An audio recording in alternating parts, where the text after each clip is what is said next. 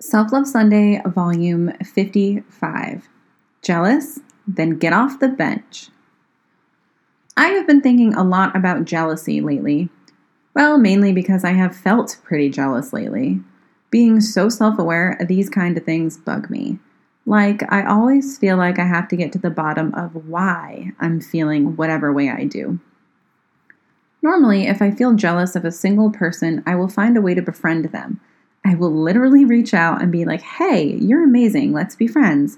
That generally tends to help unless they turn out to be a jerk.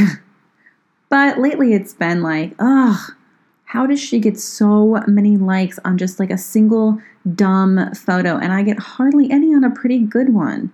And ugh, I'm so jealous she finished writing her book before I did.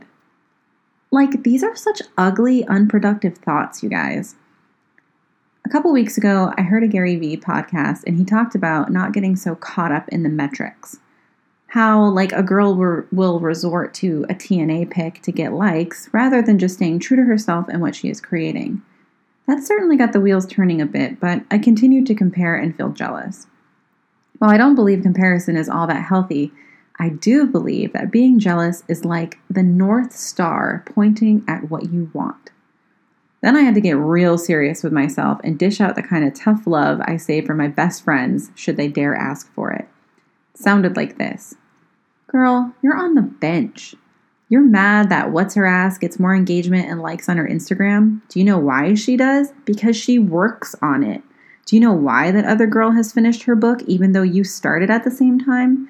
Because it was her priority and she was consistent at it until she finished.